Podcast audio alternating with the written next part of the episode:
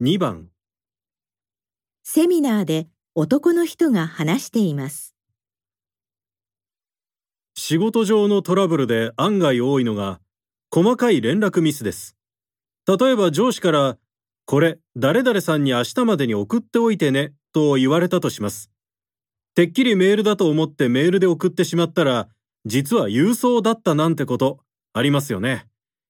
あなたならこのミスを上司にどう報告しますか？私はこういう場合必ず事実と解釈を分けて上司に伝えるようにしています。つまり、これまでのやりとりという事実を伝えた上で、メールで送るものだと思ったという解釈を伝えるのです。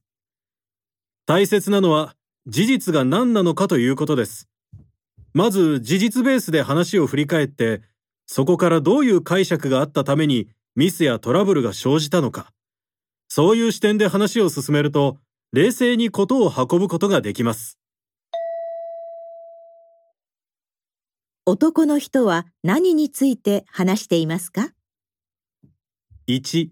連絡ミスの回避方法、2、トラブル後の報告の仕方、3、